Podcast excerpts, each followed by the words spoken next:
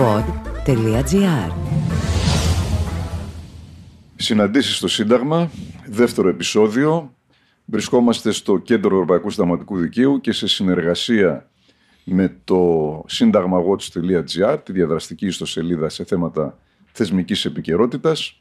Θα συζητήσουμε σήμερα με τον συνάδελφο καθηγητή στο Πανεπιστήμιο Πελοποννήσου Χάρη Τσιλιώτη για τις επερχόμενες εκλογές από μια συνταγματική οπτική.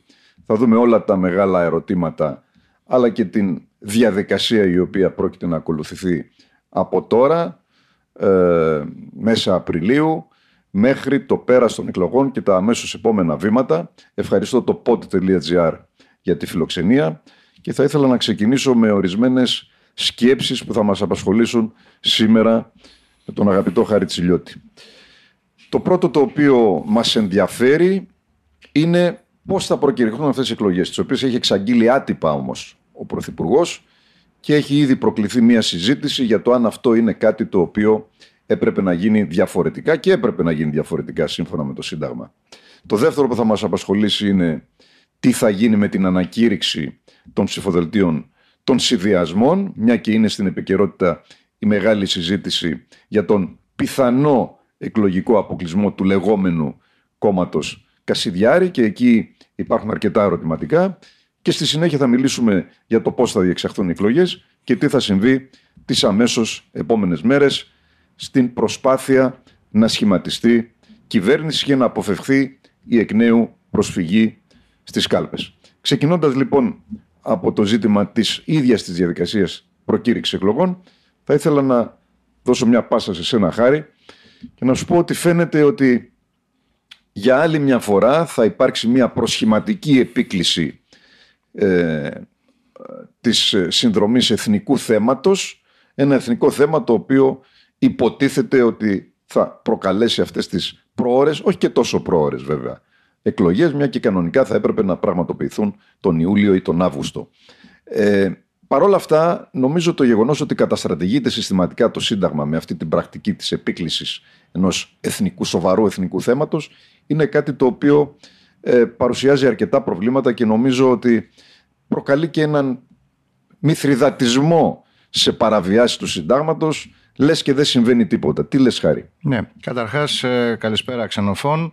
Θα ήθελα να ευχαριστήσω το Ίδρυμα Τσάτσου και το ε, Σύνταγμα Watch για τη δυνατότητα που μου δίνει ε, να έχουμε αυτή την πολύ ενδιαφέρουσα και πολύ χρήσιμη συζήτηση για όλα αυτά τα θέματα τα οποία είπες. Τώρα, ειδικά για το ερώτημα το οποίο μου θέτεις, Πράγματι, ε, έχουμε μία διάταξη, το άρθρο 41 παράγραφος 2, που από ό,τι δείχνουν τα πράγματα με βάση αυτή θα διαλυθεί η Βουλή, η οποία ε, συστηματικά από τη μεταπολίτευση και μετά συνεχώς καταστρατηγείται. Μάλιστα η κάθε φορά είναι χειρότερη όσον αφορά το βαθμό της καταστρατήγησης από την προηγούμενη.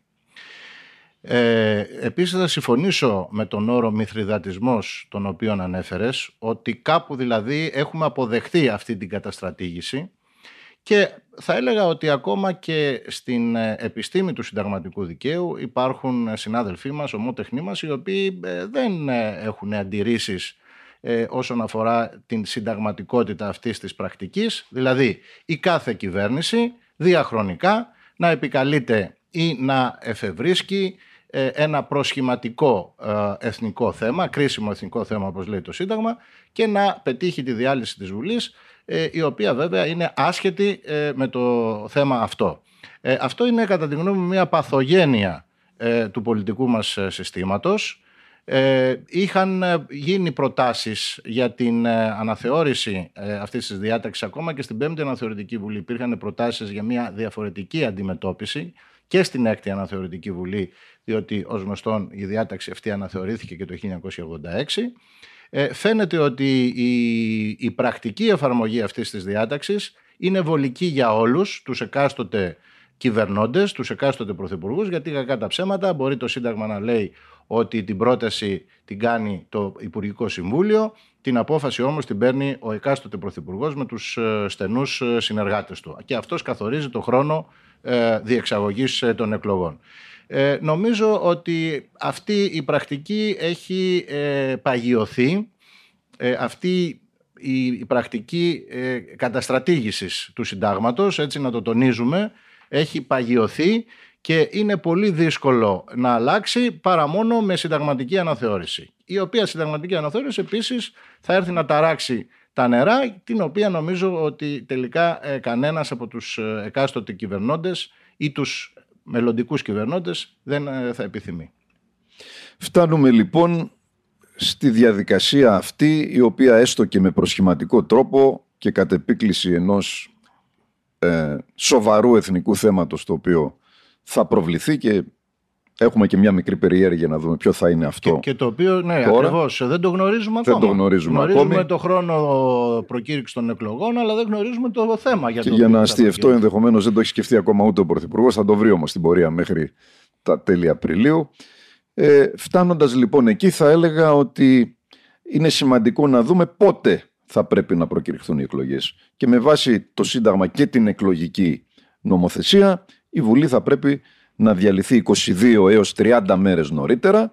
Άρα αν οι εκλογές πραγματοποιηθούν στις 21 Μαΐου όπως έχει προαναγγείλει ο Πρωθυπουργός, αυτό σημαίνει ότι το προεδρικό διάταγμα θα πρέπει να θυροκοληθεί στο Κοινοβούλιο το νωρίτερο στις 21 Απριλίου και το αργότερο στις 29 Απριλίου.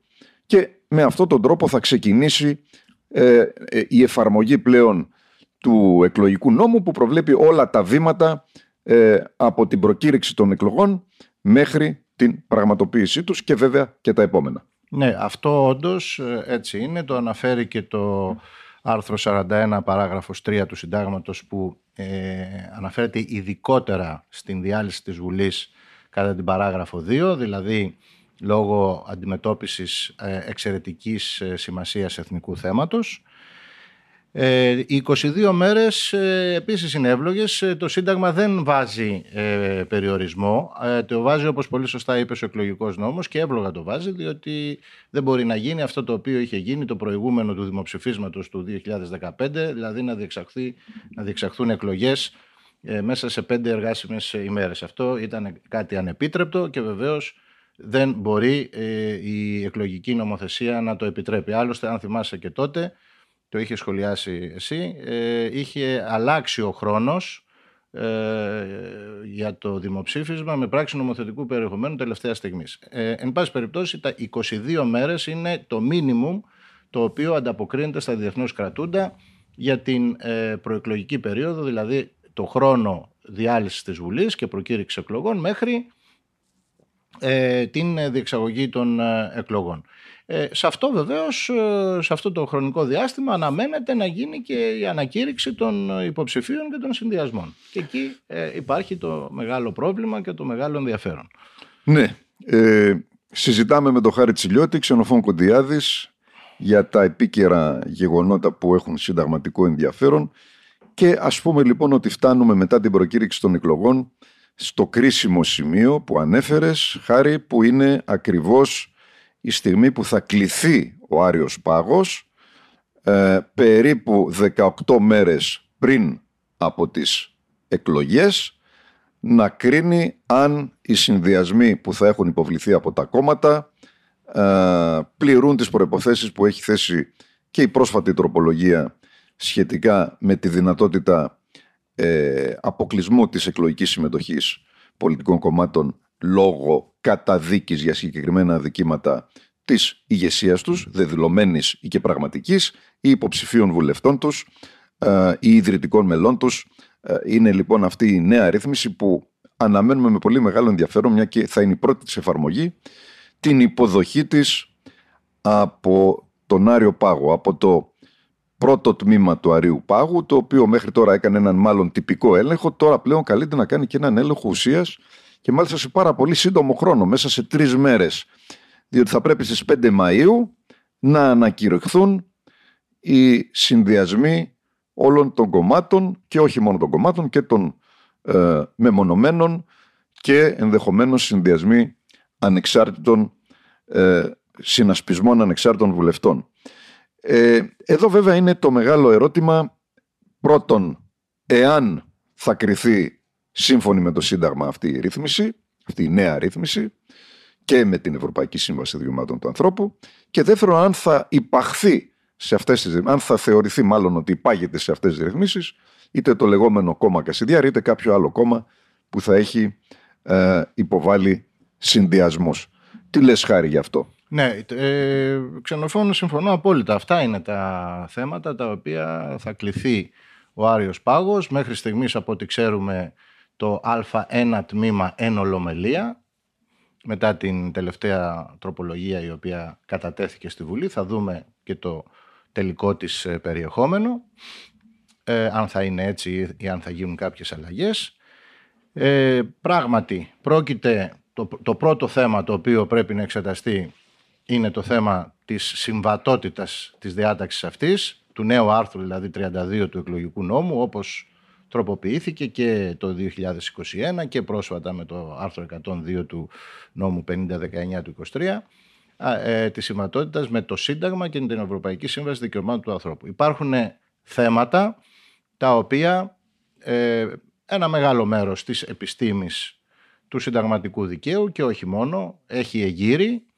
Ε, γνωρίζω ότι και εμείς έχουμε εκφράσει ε, κάποιες επιφυλάξεις όσον αφορά την συμβατότητα αυτής της διάταξης με υπερνομοθετικής ισχύως κανόνες δικαίου, όπως είναι το Σύνταγμα και η ΕΣΔΑ. Αυτό πρέπει να το απαντήσει εκ προημίου ο Άριος Πάγος και βεβαίως θα πρέπει να το εξετάσει και αυτεπαγγέλτος ανεξαρτήτως του αν προταθεί από τους ενδιαφερομένους οι οποίοι επίσης πρέπει να κληθούν να θέσουν τις ε, απόψεις τους και εν συνεχεία αν απαντήσει θετικά σε αυτό το ερώτημα θα πρέπει να κάνει υπαγωγή των δεδομένων που ε, θα του τεθούν υπόψη στον εφαρμοστέο κανόνα δικαίου. Εκεί λοιπόν υπάρχουν ζητήματα, ε, τα ανέφερες, δηλαδή τι είναι πραγματική ηγεσία, ποια είναι η διάκριση μεταξύ της φαινομένης και της πραγματικής.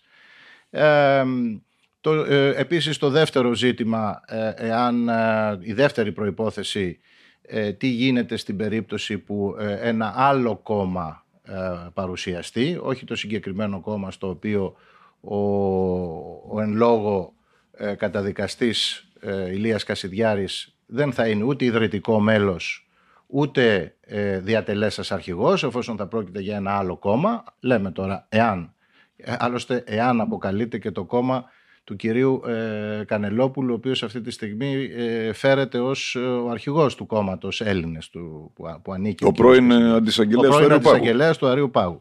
Ακριβώς. Λοιπόν, ε, σε αυτή λοιπόν την περίπτωση τι θα γίνει; Ε, και εκεί θα πρέπει, υπάρχει το θέμα ότι εάν είναι υποψήφιος ο Κασιδιάρης, ε, υποψήφιος βουλευτής και πάλι υπάρχει θέμα διότι η τρίτη ε, προϋπόθεση λέει ε, εναλλακτικά ε, είτε είναι διατελέσας αρχηγός, είτε είναι ιδρυτικό μέλος, είτε είναι υποψήφιος βουλευτής. Και εδώ φαίνεται ότι έχει και τα τρία. Προς το παρόν έχει και τα τρία, στο κόμμα Έλληνες. Στο κόμμα Έλληνες, ναι. Ε, σε περίπτωση ίδρυσης άλλου, ή τέλος πάντων ε, σχηματισμού άλλου κόμματος, ε, εκεί ε, δεν θα έχει τις δύο ιδιότητες, θα μένει να δούμε αν θα είναι υποψήφιος, οπότε θα κριθεί με την τρίτη ιδιότητα, δηλαδή του υποψηφίου βουλευτή. Κατά τη γνώμη μου, το πιο δύσκολο σε αυτή την υπόθεση από συνταγματική άποψη και βέβαια κυρίως από άποψη ε, Ευρωπαϊκής Σύμβασης Δικαιωμάτων του Ανθρώπου, αλλά δεν θέλω να επιμείνουμε πολύ σε αυτό γιατί έχουμε και άλλα να συζητήσουμε για τα επόμενα βήματα. Το πιο σοβαρό ζήτημα, κατά τη γνώμη μου, είναι το ζήτημα της δίκαιης δίκης. Δηλαδή, αν υπάρχει εδώ, αν πληρούνται οι προποθέσει δικαστικής προστασίας σε μια διαδικασία η οποία γίνεται σε τρεις μέρες και περιλαμβάνει μια αποδεικτική διαδικασία η οποία είναι αρκετά, θα έλεγα, ε, περίπλοκη και στην οποία καλείται το δικαστήριο να αξιολογήσει τις απόψεις όλων των μερών. Μπορούν τα άλλα κόμματα να υποβάλουν υπομνήματα, μπορεί το ίδιο το κόμμα το οποίο ε, κινδυνεύει να αποκλειστεί από τις εκλογές να ε, υποβάλει τους ισχυρισμούς του και αναρωτιέμαι πότε θα γίνουν όλα αυτά; Οι, οι, οι σκάρτες τρεις μέρες, δυόμιση μέρες θα έλεγα στην πραγματικότητα, δεν αρκούν για πολύ πιο εύκολα πράγματα. Άρα εδώ νομίζω είναι ίσως το πιο δύσκολο σημείο, ακόμα και αν ξεπεράσουμε τα υπόλοιπα που σωστά ανέφερες, ε, εδώ αναρωτιέμαι πώς θα ξεπεράσουμε και αυτό το σκόπελο. Ναι, ε, συμφωνώ απόλυτα. Ε, είναι ένα μεγάλο ζήτημα. Είναι καταρχάς ζήτημα προς, πρωτίστως πρακτικό, δηλαδή πρακτικής εφαρμογής, πρακτικής απονομής μάλλον της δικαιοσύνης. Ε, βλέπουμε ότι ακόμα και σε αποφάσεις ε, κατεπίγουσες ασφαλιστικών μέτρων προσωρινής δικαστικής προστασίας είτε στη διοικητική είτε στην πολιτική δίκη ε, πώς οι δικαστές δυσκολεύονται σε δύσκολα, σε ε, κρίσιμα θέματα ε, και νομικά και αποδεικτικής διαδικασίας να βγάλουν ε, γρήγορες αποφάσεις. Και μάλιστα όταν είναι σε επίπεδο προσωρινής δικαστικής προστασίας οι αποφάσεις όπως ξέρεις δεν χρειάζονται να αιτιολογούνται σε επίπεδο προσωρινής διαταγής βγαίνουν αφού ο, ο αρμόδιος δικαστής εξετάσει το νομικό πλαίσιο και τα πραγματικά περιστατικά εντάχει βγάζει μια προσωρινή διαταγή η οποία βεβαίως μπορεί μετά από λίγο καιρό να ανατραπεί. Εδώ δεν έχουμε κάτι τέτοιο. Εδώ ε, έχουμε μια, θα έχουμε μια οριστική απόφαση η οποία θα κρίνει την συμμετοχή ενός κόμματος ή όχι στις εκλογές και ανάλογα μπορεί να κρίνει και την έκβαση του εκλογικού αποτελέσματος. Διότι αν πάρουμε ως παράδειγμα το συγκεκριμένο κόμμα, γιατί περί αυτού πρόκειται, ε, γνωρίζουμε όλοι ότι το κόμμα αυτό, δημοσκοπικά τουλάχιστον, εμφανίζεται να ξεπερνά, μάλιστα κάποιες δημοσκοπήσεις το δείχνουν αρκετά πάνω από το κατόφλι του 3%. Και φοβάμαι ότι με όλο αυτόν τον τόρο που έχει γίνει για τον τρόπο με τον οποίο θα ε, αξιολογηθεί η συμμετοχή του, ε, έχει ευνοηθεί ιδιαίτερος. Δηλαδή είναι κατά τη γνώμη μου μια δωρεάν εκλογική καμπάνια η οποία γίνεται με όλη αυτή τη σύγκρουση που προηγήθηκε ανάμεσα στον παρεντιθέντα ε, πρόεδρο του πρώτου τμήματος του Πάγου, στον ε, αρμόδιο υπουργό, την ε, ρύθμιση της τελευταίας στιγμής, την αναταραχή που επικράτησε για λίγες μέρες στον Άριο Πάγο. Όλα αυτά τα πράγματα επηρεάζουν στη δημόσια σφαίρα και την προσέγγιση των ψηφοφόρων. Και φοβάμαι ότι δεν έχει κάνει καθόλου καλό στο πολίτευμά μας αυτή η δυσκολία να ρυθμιστεί το θέμα έγκαιρα και με έναν τρόπο ο οποίος ε, δεν θα αφήνει τόσες σκιές ως προς την υλοποίησή του. Γιατί εκτός από την αποδεκτική διαδικασία που και οι δύο είπαμε ότι είναι πολύ δύσκολο σε τρεις μέρες να διεκπαιρεωθεί, θα πρέπει το δικαστήριο να διατυπώσει και την άποψή του για τη συνταγματικότητα. Είναι η πρώτη εφαρμογή. Ναι, έτσι. Ε, ε, πολύ σωστά.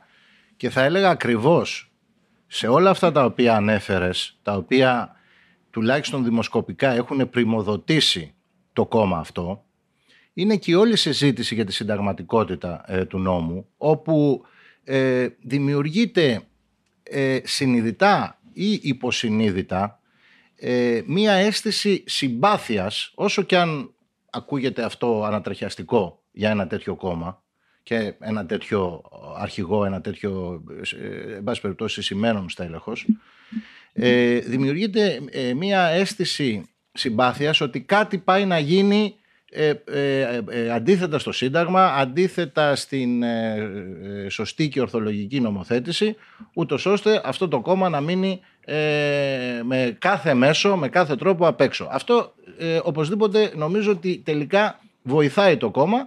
Απόδειξη ότι έχει σχεδόν τετραπλασιάσει, για να μην πω πενταπλασιάσει, αν πιστέψουμε και κάποιες άλλες δημοσκοπήσεις, τη δύναμή του σε σχέση με τα, με τα γεγονότα πριν ε, την κατάθεση της πρώτης τροπολογίας το Φεβρουάριο.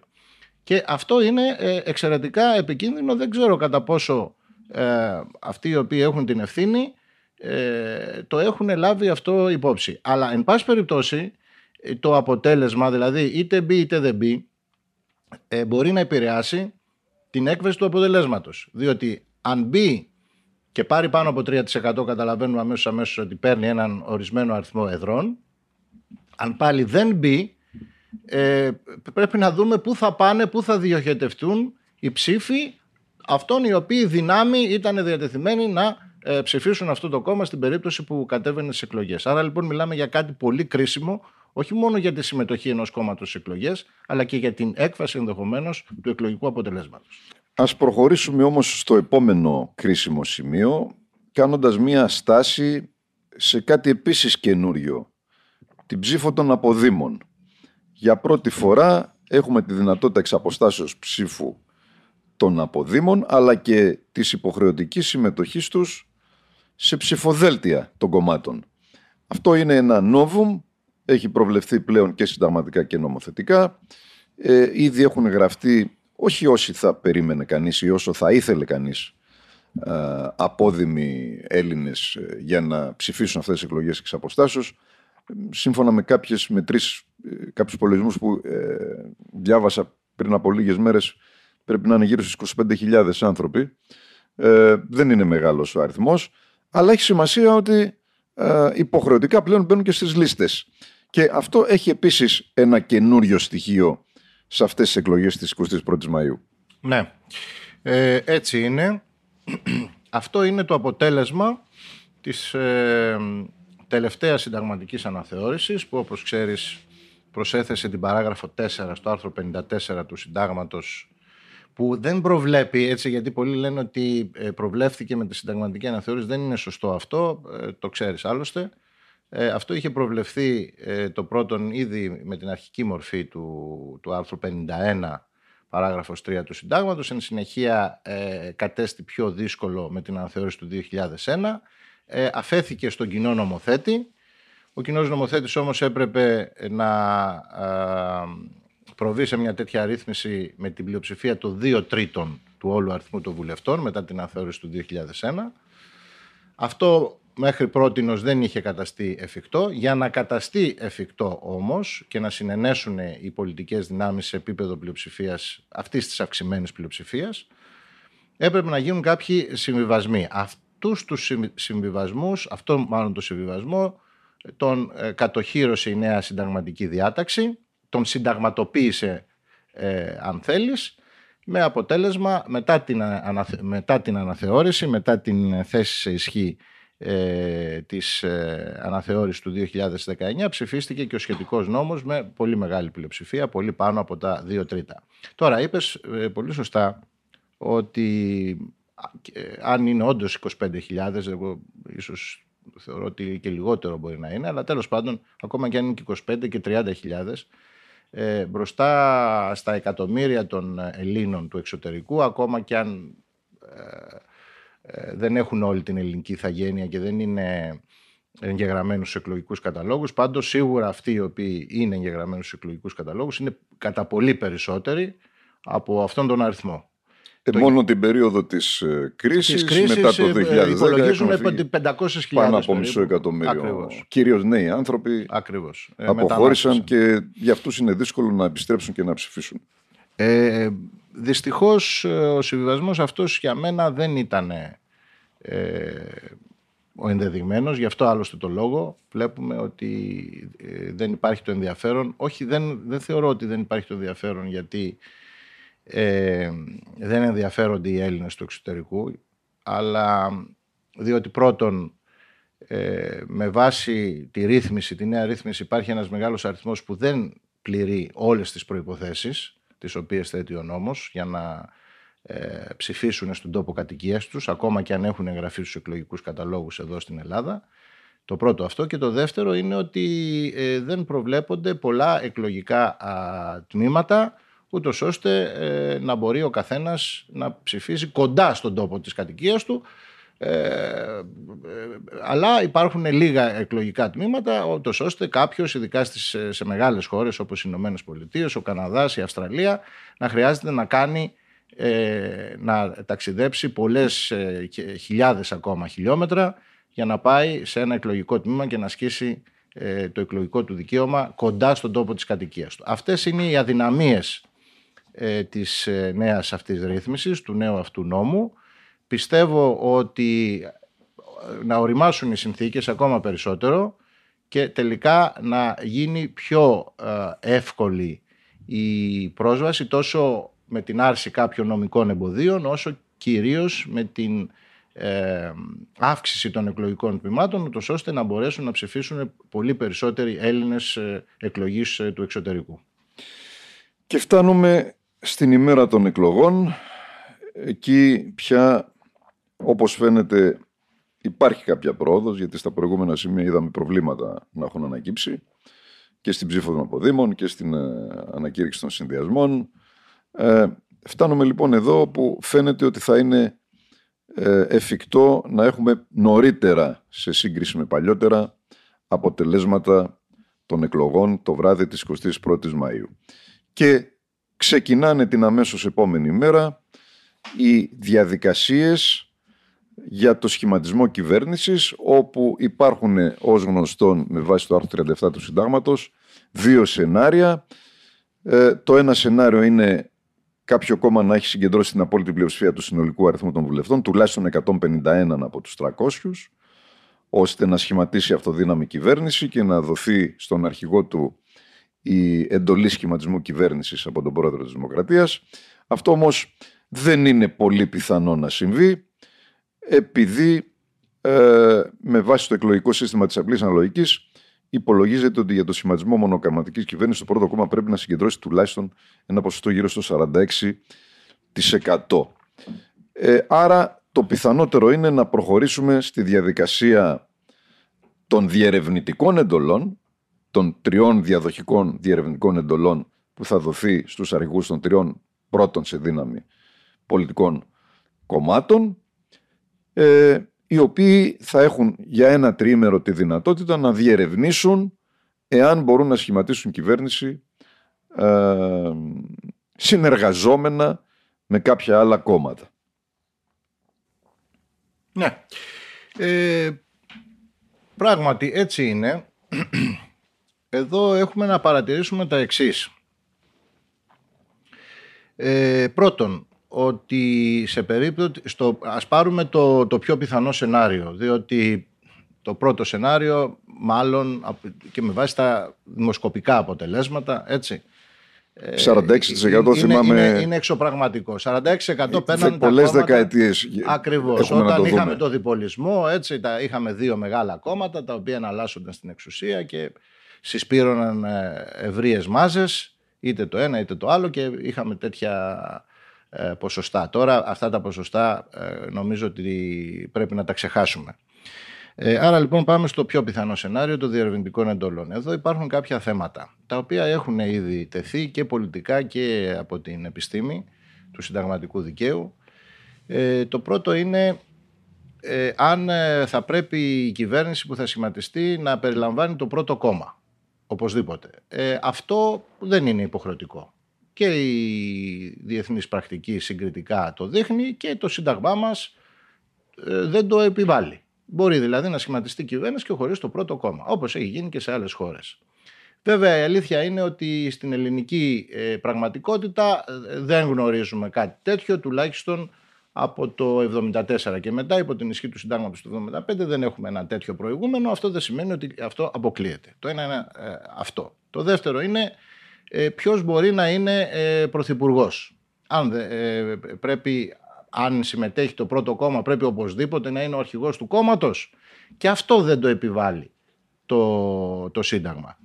Ε, μπορεί να είναι ε, και κάποιο άλλο πρόσωπο και μάλιστα ο φορέας της διερευνητικής εντολής. Δηλαδή όπως έχει συμβεί και στο παρελθόν. Όπως έχει συμβεί και στο παρελθόν και θα έλεγα και, και, και πριν ακόμα, δηλαδή ακόμα και στη φάση, στην πρώτη φάση των διερευνητικών εντολών, μπορεί ο φορέας της διερευνητικής εντολής να μην, ε, ε, να μην καταλήξει, μάλλον πηγαίνοντας στην πρόεδρο της Δημοκρατίας και λέγοντας ότι καταλήξαμε ε, στο σχηματισμό κυβέρνησης, συνεργασίας προφανώς, να μην είναι ο ίδιος αυτός ο οποίος θα είναι ο Πρωθυπουργός. Ε, να είναι κάποιο άλλο πρόσωπο που μπορεί να είναι ακόμα και εξοκοινοβουλευτικό όπως έχει αποδείξει επίσης η, η εμπειρία του, του παρελθόντος. Ε, όλα αυτά ε, πρέπει να πούμε ότι ε, το Σύνταγμα τα προβλέπει και δεν, δεν επιβάλλει ε, ούτε επιταγές ούτε απαγορεύσεις. Είναι πολύ ανοιχτό όσο και αν φαίνεται δύσχριστο, έτσι, δυσκίνητο με αυτές τις υποχρεωτικές διερευνητικές εντολές και τα τριήμερα και όλα αυτά τα πράγματα τα οποία βεβαίως θα μπορούσε να είναι η διαδικασία πιο απλοποιημένη. Πάση περιπτώσει ε, χωρί μια ερμηνεία του συντάγματος τέτοια που να διευκολύνει τις ε, συνεργασίες με οποιαδήποτε κόμματα και με οποιαδήποτε πρόσωπα. Αρκεί βεβαίως η κυβέρνηση η οποία ε, θα σχηματιστεί ο Πρωθυπουργός δηλαδή, ο οποίος θα λάβει την εντολή σχηματισμού κυβέρνησης και θα σχηματίσει κυβέρνηση, να πάρει την πλειοψηφία, ε, να πάρει ψήφο εμπιστοσύνης από τη Βουλή κατά τα οριζόμενα στο άρθρο 84 ε, του Συντάγματος. Αυτή λοιπόν είναι η πρώτη φάση. Τώρα, στη δεύτερη φάση, ε, αν δεν σχηματιστεί κυβέρνηση από τις διερευνητικές εντολές, η εμπειρία έχει δείξει και, ε, κυρίως στην περίπτωση ε, της, ε, του σχηματισμού της κυβέρνησης Τζανετάκη ότι μπορεί να σχηματιστεί στη δεύτερη φάση. Δηλαδή, ε, εκεί ο, η πρόεδρος της Δημοκρατίας θα καλέσει τους αρχηγούς καταρχάς για να διερευνήσει τη δυνατότητα σχηματισμού κοινοβουλευτικής κυβέρνησης. Εκεί λοιπόν πράγματι, όπως επίσης και στην κυβέρνηση, η περίπτωση κυβέρνησης Ζολότα. Και αυτή ήταν με ε, η ανάλογη εφαρμογή του άρθρου 37 του Συντάγματος, 37 παράγραφος 3. Ε, οι περιπτώσεις λοιπόν των κυβερνήσεων ε, Τζανετάκη και Ζολότα ε, δείχνουν ότι αυτό μπορεί να γίνει και στη δεύτερη φάση. Αν παρόλα αυτά τα κόμματα για τους δικούς τους λόγους δεν μπορούν να συμφωνήσουν στο να ε, διοριστεί πρωθυπουργός που η κυβέρνηση του οποίου θα ε, σχηματιστεί και θα λάβει ψήφο εμπιστοσύνης από τη Βουλή, τότε πηγαίνουμε σε εκλογές. Η πρώτη δυνατότητα, η οποία μέχρι τώρα δεν έχει βρει εφαρμογή ε, από την ε, πολιτική πρακτική, είναι να σχηματιστεί κυβέρνηση από όλα τα κόμματα. Αυτό μέχρι τώρα δεν έχει γίνει, διότι πρέπει όλα τα κόμματα να συμφωνήσουν και μέχρι τώρα ε, υπήρχε πάντοτε ένα κόμμα και συγκεκριμένα το Κομμουνιστικό Κόμμα Ελλάδος που δεν συμφωνούσε στη συμμετοχή σε μια, ακόμα και σε μια εκλογική κυβέρνηση. Ε, ε, και πάλι το Σύνταγμα προβλέπει ε, εναλλακτική ε, σε αυτή την περίπτωση. Αν δεν μπορέσουν τελικά τα κόμματα να συμφωνήσουν να σχηματιστεί μια ε, λεγόμενη οικουμενική κυβέρνηση που θα πάει σε εκλογές όμως. Οικουμενική εκλογική όπως Οικουμενική εκλογική ακριβώς, έτσι, όχι όπως στην περίπτωση Ζολότα ε, που, θα, που ήταν κοινοβουλευτική. Ε, τότε προβλέπεται η δυνατότητα, είναι το, το ultimum refugium, είναι η τελευταία, έτσι, το τελευταίο καταφύγιο του συντάγματος για τη διεξαγωγή εκλογές, εκλογών, ε, να σχηματιστεί κυβέρνηση με πρόεδρο έναν εκ των, ε, με πρωθυπουργό έναν εκ των προέδρων των τριών ανωτάτων δικαστηρίων. Εκεί η πρόεδρος της Δημοκρατίας θα αναθέσει ε, την εντολή κατά την κρατούσα άποψη και την ορθότερη ε, ε, έχει διακριτική ευχέρεια ο πρόεδρος της Δημοκρατίας, δεν δεσμεύεται ε, από τα κόμματα, βεβαίως ορθό είναι, λογικό είναι, σόφρον είναι, το πρόσωπο το οποίο θα υποδείξει να τη χάνει της ευρύτερης δυνατής αποδοχής. Άλλωστε και η σύνθεση, όπως λέει το Σύνταγμα, η σύνθεση της κυβέρνησης πρέπει να είναι όσο το δυνατόν ευρύτερης αποδοχής. Εκεί λοιπόν διαλύεται υποχρεωτικά η Βουλή, είναι η δεύτερη περίπτωση μετά το, αυτή του άρθρου 41 παράγραφος 2 που μέχρι τώρα έχουν διεξαχθεί ε, εκλογές μετά από πρόορη διάλυση της Βουλής. Και θα είναι και η δεύτερη φορά, αν πάμε έτσι, ε, θα είναι η δεύτερη φορά μετά το 2012 που θα διεξαχθούν εκλογές αλληλοδιαδόχως, δηλαδή μέσα σε διάστημα περίπου ε, ενός μηνός. Ε, πράγματι, όπως φαίνεται, αυτό είναι το πιθανότερο σενάριο. Και να προσθέσω μόνο ότι για την υπηρεσιακή κυβέρνηση δεν απαιτείται συμφωνία όλων των κομμάτων της Βουλής, αλλά να διαθέτει όσο το δυνατόν ευρύτερη αποδοχή. Σωστά, έτσι. Και εκεί πλέον έχουμε την, το σχηματισμό της κυβέρνησης με επικεφαλής ως Πρωθυπουργό έναν από τους Πρόεδρους Ανωτάτων Δικαστηρίων και βέβαια ταυτόχρονα ο πρόεδρος της Δημοκρατίας θα συμβάλλει και στην επιλογή των προσώπων που θα την απαρτήσουν πάλι με γνώμονα την ευρύτερη δυνατή αποδοχή τους. Ε, βέβαια, ο κανόνας της πρότασης και προσυπογραφής του Πρωθυπουργού για το διορισμό των μελών της κυβέρνησης και των υφυπουργών ισχύουν και στην υπηρεσιακή κυβέρνηση. Άρα και εδώ έχει ε, βαρύνοντα λόγο ο Πρωθυπουργός Παύλα Πρόεδρος Ανωτάτου Δικαστηρίου.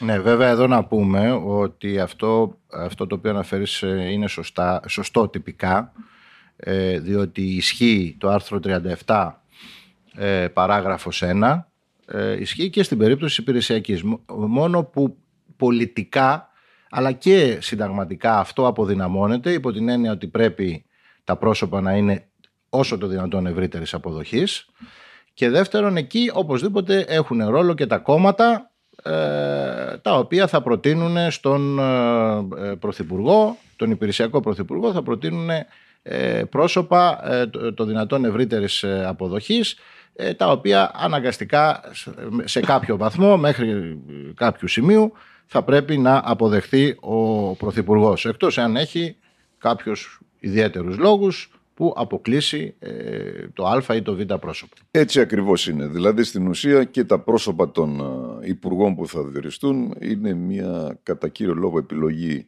των κομμάτων που έχουν συμπράξει για αυτή την εκλογική υπηρεσιακή κυβέρνηση αλλά δεν πάβει να έχει ένα λόγο και ο οριστής πρωθυπουργός, αλλά και ο πρόεδρος Δημοκρατίας επικουρικά προκειμένου ακριβώς να διαθέτει αυτή η υπηρεσιακή εκλογική κυβέρνηση την, ε, ως το δυνατό ευρύτερη αποδοχή για να οδηγήσει τη χώρα πάλι σε εκλογές αλλά και να κυβερνήσει τη χώρα για αυτό το διάστημα των, του περίπου ενός μηνός. Μπορούν να συμβούν πολλά, δεν μπορεί το κράτος να μείνει ακέφαλο και τα Υπουργεία να μείνουν ακέφαλα για όσο χρόνο θα διαρκέσει η νέα αυτή προεκλογική περίοδος. Ναι, εδώ θέλω να πω το εξής, ε, ότι όντως έτσι είναι, άλλωστε για αυτό το λόγο προβλέπεται ο σχηματισμός ε, κυβέρνησης, έστω υπηρεσιακής. Το υπηρεσιακής δεν σημαίνει ότι είναι μια κυβέρνηση που δεν θα λαμβάνει αποφάσεις. Βεβαίως ε, και σε ορισμένες περιπτώσεις οφείλει να λαμβάνει αποφάσεις, αλλά για ποια θέματα, όχι για όλα τα θέματα, για τα τρέχοντα θέματα, για τα επίγοντα θέματα, για αυτά τα οποία ε, απαιτούν άμεση αντιμετώπιση. Εκεί βεβαίως η κυβέρνηση είναι πλήρους ευθύνης. Από εκεί και πέρα υπάρχουν άλλα θέματα όπως αναφέρω ένα θέμα το οποίο στις τελευταίες εκλογές είχε απασχολήσει και την πολιτική και την επιστήμη το θέμα της επιλογής των ε, ανωτάτων ε, δικαστικών. Ναι, είχε ανοίξει μεγάλος διάλογος. Ακριβώς. Ε, τότε θυμόμαστε ότι ο τότε πρόεδρος της Δημοκρατίας δεν είχε δεχθεί, δεν είχε υπογράψει, το, δεν είχε εκδώσει το διάταγμα διορισμού ε, κάποιων ε, ανώτατων δικαστικών, αντιπροέδρων αν θυμάμαι καλά τότε του, των ανωτάτων δικαστηρίων, διότι έκρινε ότι η κυβέρνηση η οποία ε, ήταν, δεν ήταν ακριβώς βέβαια υπηρεσιακή υπό την έννοια του άρθρου 37 παράγραφος 3 γ, αλλά δεν ήταν κυβέρνηση η οποία είχε την ε, πλειοψηφία της Βουλής υπό την έννοια ότι δεν υπήρχε Βουλή. Ήταν μια κυβέρνηση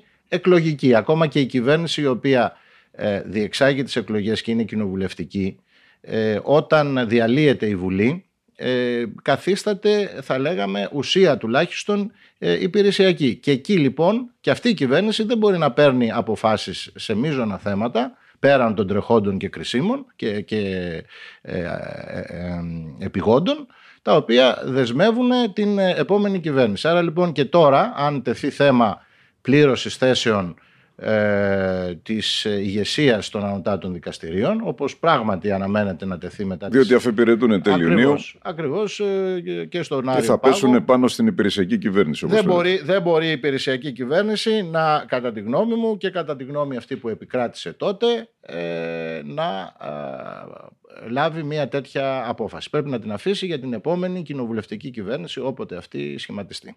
Και βέβαια, αν υπολογίσει κανείς ότι οι διερευνητικές εντολές και η σύσκεψη υπό τον πρόεδρο Δημοκρατίας ε, θα απαιτηθεί να διαρκέσουν τουλάχιστον 10 μέρες, ε, συν περίπου άλλες 30 μέρες ε, για την διενέργεια των εκλογών, και αφού ενδιαμέσως υποχρεωτικά πρέπει να έχει συγκληθεί η Βουλή ε, και να διαλυθεί αυτομάτως βέβαια μετά από μία μέρα αφού ναι, εκλέξει πρέπει, Προεδρείο. Πρέπει να το αναφέρουμε αυτό. Πρέπει να το αναφέρουμε αυτό. Είναι ναι. σημαντικό ότι και η Βουλή, η οποία θα προκύψει ε, από τις εκλογές της 21η Μαου, ακόμη και αν ε, προχωρήσουμε σε νέα διάλυση της Βουλής, επειδή δεν μπορεί να σχηματίσει η κυβέρνηση, θα είναι μια Βουλή η οποία θα πρέπει να συγκληθεί, να εκλέξει τον πρόεδρό της, το Προεδρείο της και μετά να διαλυθεί ε, προκειμένου να πάμε στις νέες εκλογές οι οποίες έχουν παραδόξως θα έλεγα πάλι προαναγγελθεί από τον Πρωθυπουργό ε, με πιθανή ημερομηνία της 2 Ιουλίου. Τότε πλέον οι εκλογές θα πραγματοποιηθούν με το σύστημα της ενισχυμένης αναλογικής, ένα εκλογικό σύστημα που πρημοδοτεί το πρώτο σε δύναμη κόμμα και από εκεί ενδεχομένως είναι πιο εύκολο ε, κατά μία άποψη, γιατί κατά μία άλλη άποψη πιο εύκολο θα ήταν να ολοκληρωθεί αυτή η διαδικασία του σχηματισμού κυβέρνησης μετά τις εκλογές τις πρώτες, ε, θα έχουμε ε, πάλι τη διαδικασία των διερευνητικών εντολών, χωρίς πάλι να αποκλείεται εδώ και το σενάριο να έχουμε μια νέα διάλυση της Βουλής ε, και εκ νέου προκήρυξη των εκλογών για τρίτη φορά, το οποίο κατά τη γνώμη μου θα ήταν συνταγματικά μεν επιτρεπτό, αλλά πολιτικά, οικονομικά κάτι το, και θεσμικά σε τελική ανάλυση, κάτι το οποίο θα ήταν εξαιρετικά επιβλαβές. Ε, ναι, συμφωνώ απόλυτα και με την συνταγματική διάσταση και με την πολιτική όπως το θέτεις. Πράγματι είναι ένα ενδεχόμενο το οποίο μάλιστα ε, κάποια κόμματα ε, το επισύουν ως ε, κίνδυνο.